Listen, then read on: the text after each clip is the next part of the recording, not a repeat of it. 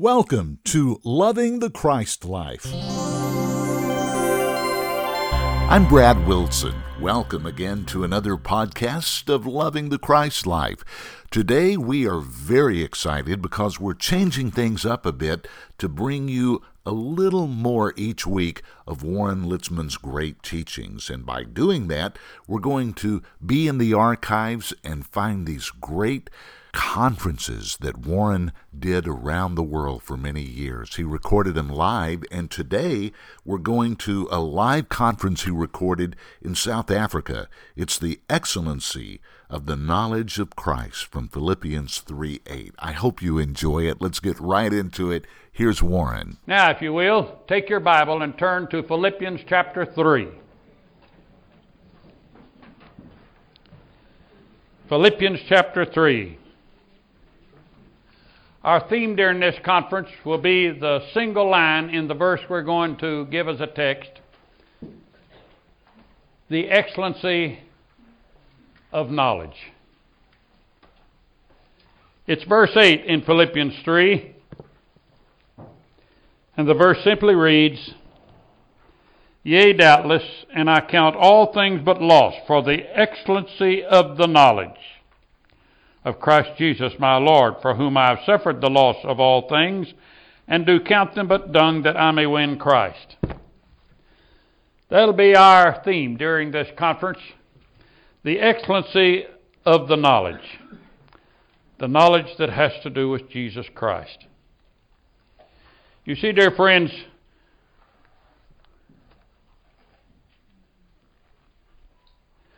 we live in a world today that is troubling our minds. Jesus himself said that in the last days there would be troubled times upon this earth. Our world today is in great trouble. Our world is literally out of order. So we're all having to change our minds and change our ideas about what is truth how to live. There's not any of you, dear people, that were Christians 30 years ago that still are able to live in a world, a Christian culture, as you did 30 years ago. The world has radically changed. So our world is out of order.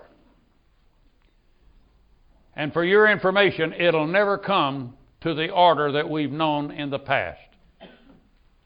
What is today is going to stay and probably will worsen tomorrow.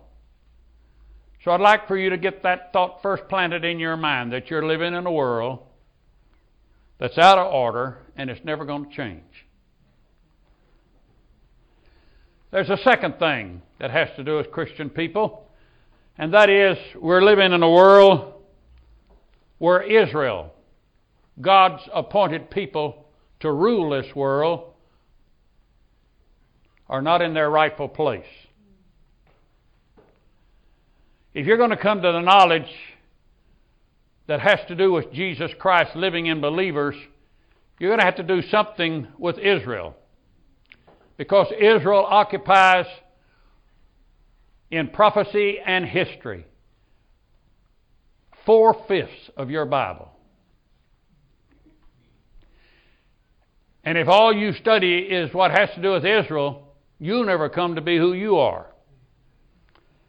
So that limits your study of the Bible to a very small portion of God's Word. Just one fourth of Scripture. In fact, it's a little less than that. And those are the Scriptures that are given to us by the Apostle Paul. If we're not able to separate four fifths of the Bible from one fourth of the Bible, we'll never grow up in Christ. And it's my purpose to talk to you about these things, and that I hope to do. But Israel's not in its rightful place. Another thing, the devil's not in his rightful place. He's already been prophesied to be bound a thousand years during the millennium. And after the millennium, he's going to go into a pit for the rest of his existence or non existence. But he's not in his rightful place now, and he's doing all he can to discourage, destroy, and hurt human beings. The last point I make on this is that the church of Jesus Christ is not in its rightful place. The born again believer's citizenship is in heaven. We're not where we ought to be. We will soon be there because we are the next event of God to take place. There'll be no more Calvaries, no more days of Pentecost. There'll be no more dealings with Israel. The next great dealing with God will be to get His birth children off this earth. That's the next event. But we're not in our rightful place. And so we, we struggle living in this world with the, prom- with, uh, the problems that come out of this world.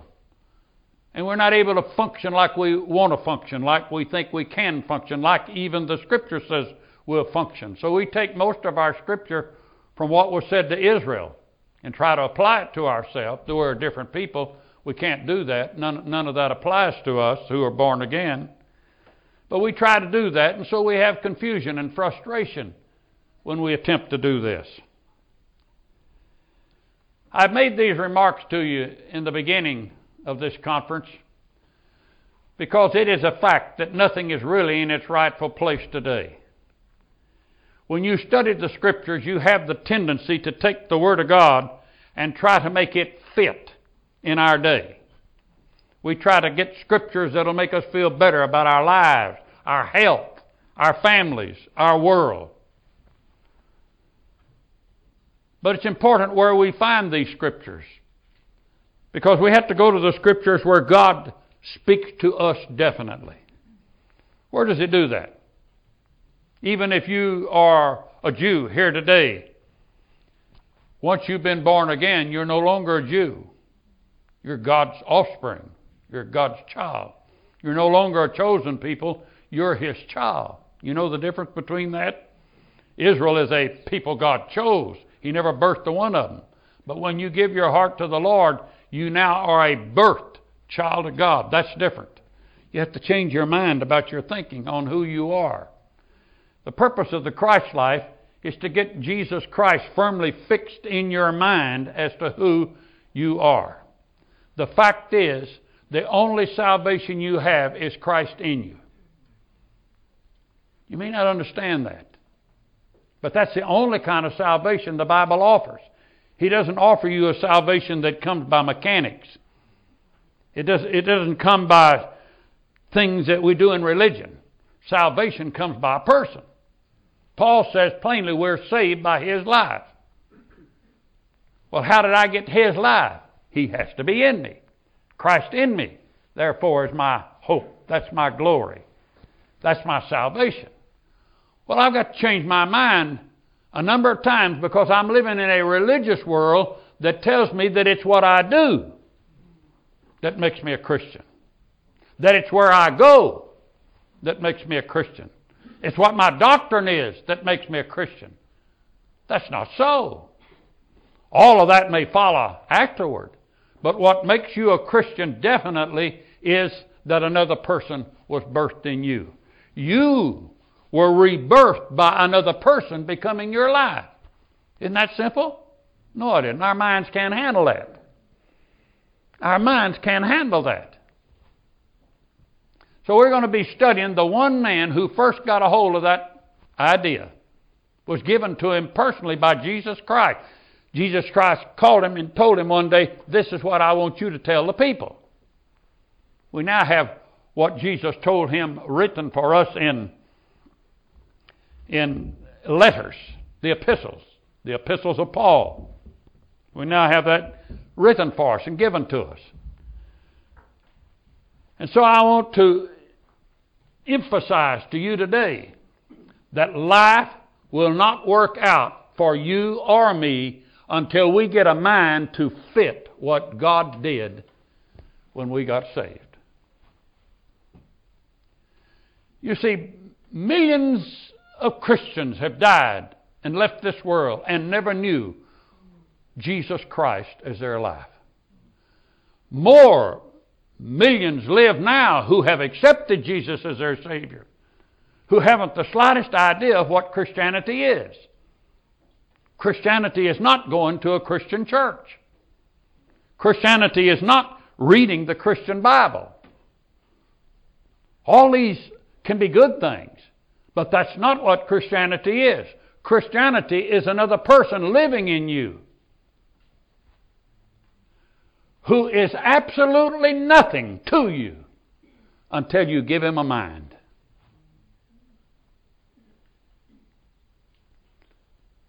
So you have to see how important your mind is. When you got saved, there was no change in your mind. You had no change there. Same old mind. You went to the altar as a drunkard and God saved you, and a few people, He took away the desire to drink, but most of them got up and said, I sure need a good drink after this. You see, there was no change in the mind. God had no miracle for the mind. And so we're going to take a good look at that during this conference and to see exactly what Christianity is. Christianity is not something you join. Christianity is a gift of God for you to be a new person, not an old person made over. All the religion you and I have known in our lifetime is a religion of correction because that comes from four fifths of the scriptures. Why? God was always having to correct Israel. She was in trouble all the time. And if God were dealing with Israel today, He'd still be correcting her. And when He takes up with Israel again in the millennium, He will correct her again. But you're a different breed of people. You're different. God has no intention of correcting you. He put another person in you, and He's depending on that person to be your life. Isn't that simple? He's dependent on Christ to be your life. That's what a Christian is. He birthed Christ in you. The moment you were saved, you were rebirthed. We use the term born again. We're familiar with that. The world doesn't know what to do with people who say they're born again. Why, if they really knew that the born again relationship with God was another person in us that was birthed, they really would be excited. But you see, the world's never known that about us. They've never known that another person lives in you. How many of your relatives know that? Does your next door neighbor know that Christ lives in you? That you're not living like Jesus, Christ lives in you. Does anybody know that about you?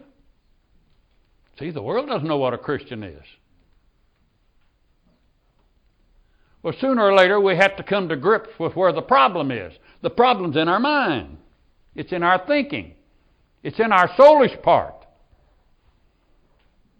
We're spending all our time trying to get our soul saved when we already have the everlasting life in us. That's what I want to talk to you about, these things can make a lot of difference. So open up your mind. Think as if the Apostle Paul stood before you and said, I've just heard from Jesus what is the latest word about human beings. I just, just heard. And he told me to go tell you. That's why I come. That's why I go around the world finding groups of people that don't know what a Christian is. And all of them are Christian. They all have Jesus living in them. They've all been rebirthed by God. They are all the offspring of God. They all lack for nothing. Christ is their life. Christ is their hope of glory. But most of them don't know it. So there comes a time when we have to deal with the part of us that has kept Christ from being alive on this earth. We've got churches people in buildings that are alive.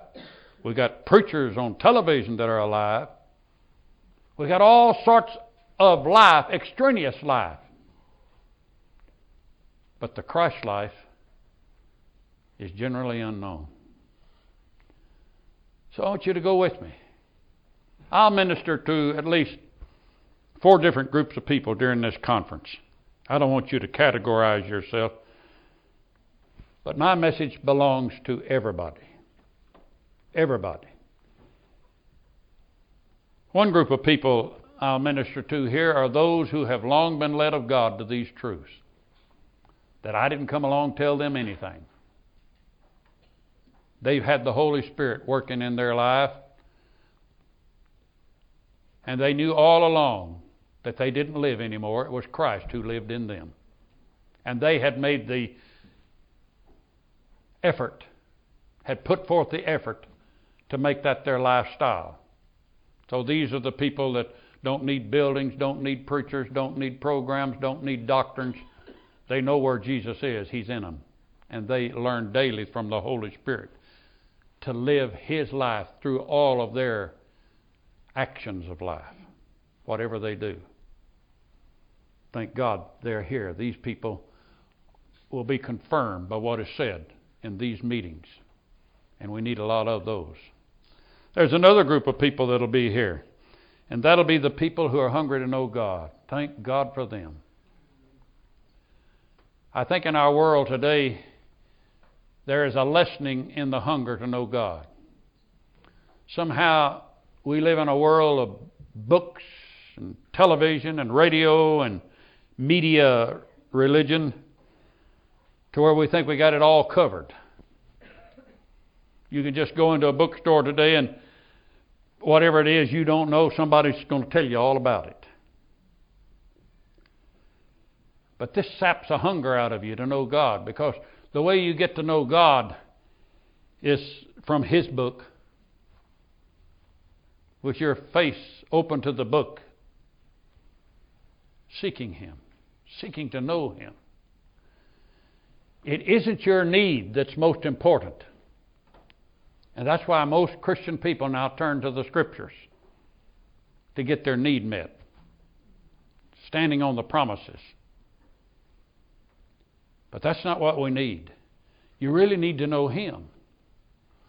What is it in a human being that can sit in a religious environment all of their life and think they know God who created the world? I was chasing a bug the other day at my house. I wanted to step on that bug. I'd like to get rid of bugs. And the thought came to me here, a bug can occupy my attention, my time for a moment, and my intentions to get rid of it. And I thought that's kind of the way people's lives have summed up. They need to do something constantly to make their life better. I missed that bug, but I got another one because there's always another bug. There are people hungry to know God. They live daily with that desire because they already have in their mind the thought that if God could make bugs like that, that are stronger and smarter than us at a point, if He can bring the stars out every night, if He created this whole atmosphere we're living in, and I tell you what turned my mind to this thought I'm on right now is when I discovered that if you could take the most powerful telescope that has ever been created by man, they claim to have it in uh, California on a hill there. If you could take that telescope, a telescope, and go to the nearest star and aim that telescope down to where we are, you couldn't find us. You couldn't find Earth. We are so far in the depth of God's creation that human beings have no understanding of God. When I thought about God's creation, I thought, boy, we sure don't know this God very well, do we? He's our Father. He's our Father. He rebirthed us. We're in His family. We're going to live in His house one of these days. We're already in heavenly places with Him, or should be, or could be. But we don't know Him. A fellow said to me today, Why is the world so full of troubles? Because we don't know God. Somebody's always saying, I've got more troubles now than I've ever had before in my life. Why now? I've served God all these years. You never got to know Him. You don't know Him yet. And then I look at another place that is far greater than me trying to find Earth from the nearest star. And that's to take a look at Calvary. What makes any of us think we know God our Father? By looking at the cross. First thing we think of when we see the cross, oh, praise God, He died for me. But the thought of how God would take His most priceless possession and kill it for me is beyond my comprehension. I'd like to know more about this God who is personified love. I'd like to know Him. You ever have a thought you want to know God? Well, how are you going to know Him? You can be in a church building all your life and never get to know Him in this regard that He had planted His seed in us and caused that to be His Son who is our life. You can live a lifetime and never know that. I don't want you to live like that any longer. I want you to know what a Christian is, what this book, the Bible, says a Christian is. Well, there's another group of people will be here. Not only those who are hungry to know God, but there'll be a group of people here who have begun to catch the truth of what the Christ life is. As they say in the south of the United States, they have a smidgen. They've got a little glimpse into this truth. But they're still hung up on their identification. We'll deal with that some during this conference. Your identification. That's who you think you are. See? All of us here today have an idea who we think we are. Or you have an idea of who you are. Mostly it's who we think we are. Because none of us are really what we think we are.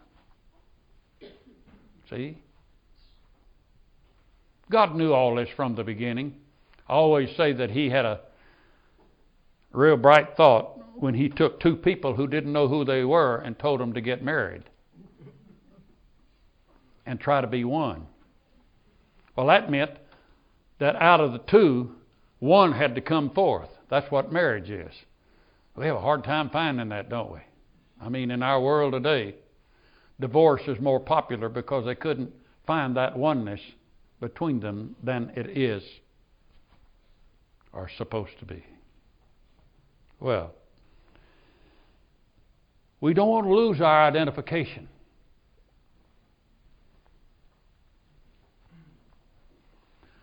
But what's happened in our personal identification of who we think we are is that when we became Christians, we didn't make any change in who we think we were. We made no change in it. Still, same old thought life, same old soul, same old heart, same old will. We were the same soulish person after we got saved. That's in our thinking. What an amazing thing to be able and go back and listen to Warren Litzman live in some of these great conferences he did around the world. And that's what we're going to be doing each week, bringing you more and more of these.